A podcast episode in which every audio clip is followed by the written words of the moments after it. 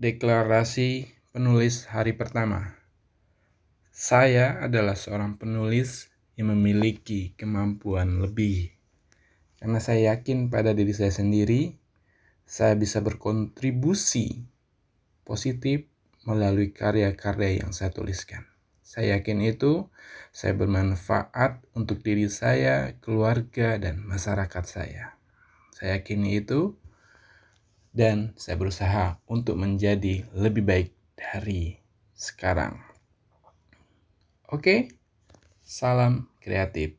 Saya Jonilis Effendi, mentor menulis dan sahabat Anda.